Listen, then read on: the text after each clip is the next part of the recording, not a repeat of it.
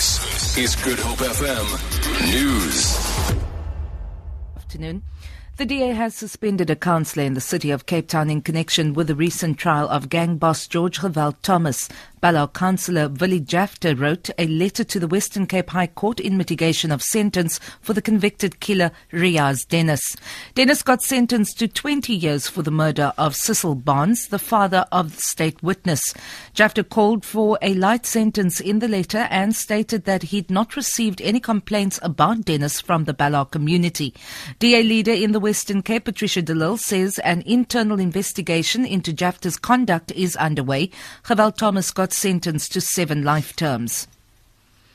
Emotions ran high as the family of slain Jade Panayiotou welcomed the magistrate's decision to deny her husband Christopher bail in the Port Elizabeth Magistrates Court today.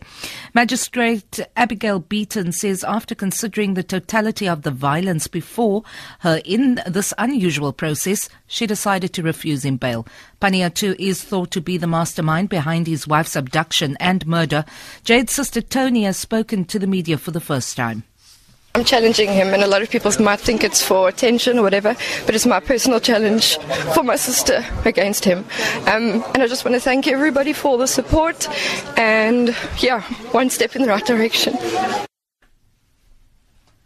Mopping up operations have begun at George in the Southern Cape following heavy rains this week. Various power outages hit the region and hundreds of people in informal dwellings were left in distress. Mlamli Maneli reports.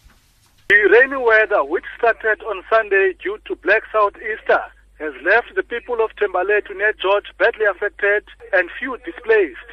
As the clear blue skies are breaking in today, people in shacks and informal settlements are busy mopping wet floors and hammering nails to repair holes in their roofs. Meanwhile, the rain has been a welcome sight to some of the dry areas in the region. Mlamli Maneli, SABC News, Thembalethu, George.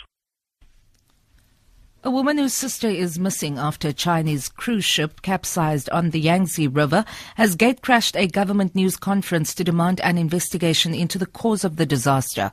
The boat overturned in heavy winds. Ju Chin burst into the news conference accusing officials of trying to cover up mistakes. After we, the families of the victims, arrived here, we feel that there's this sort of situation here and that they're overemphasizing that this was a natural disaster. But according to a lot of the investigations that we've done, today we're in the age of the internet, an age where there's open information, we think that's not right.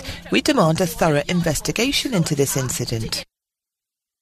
For Good Hope FM News, I'm Vanya Klucher-Collison.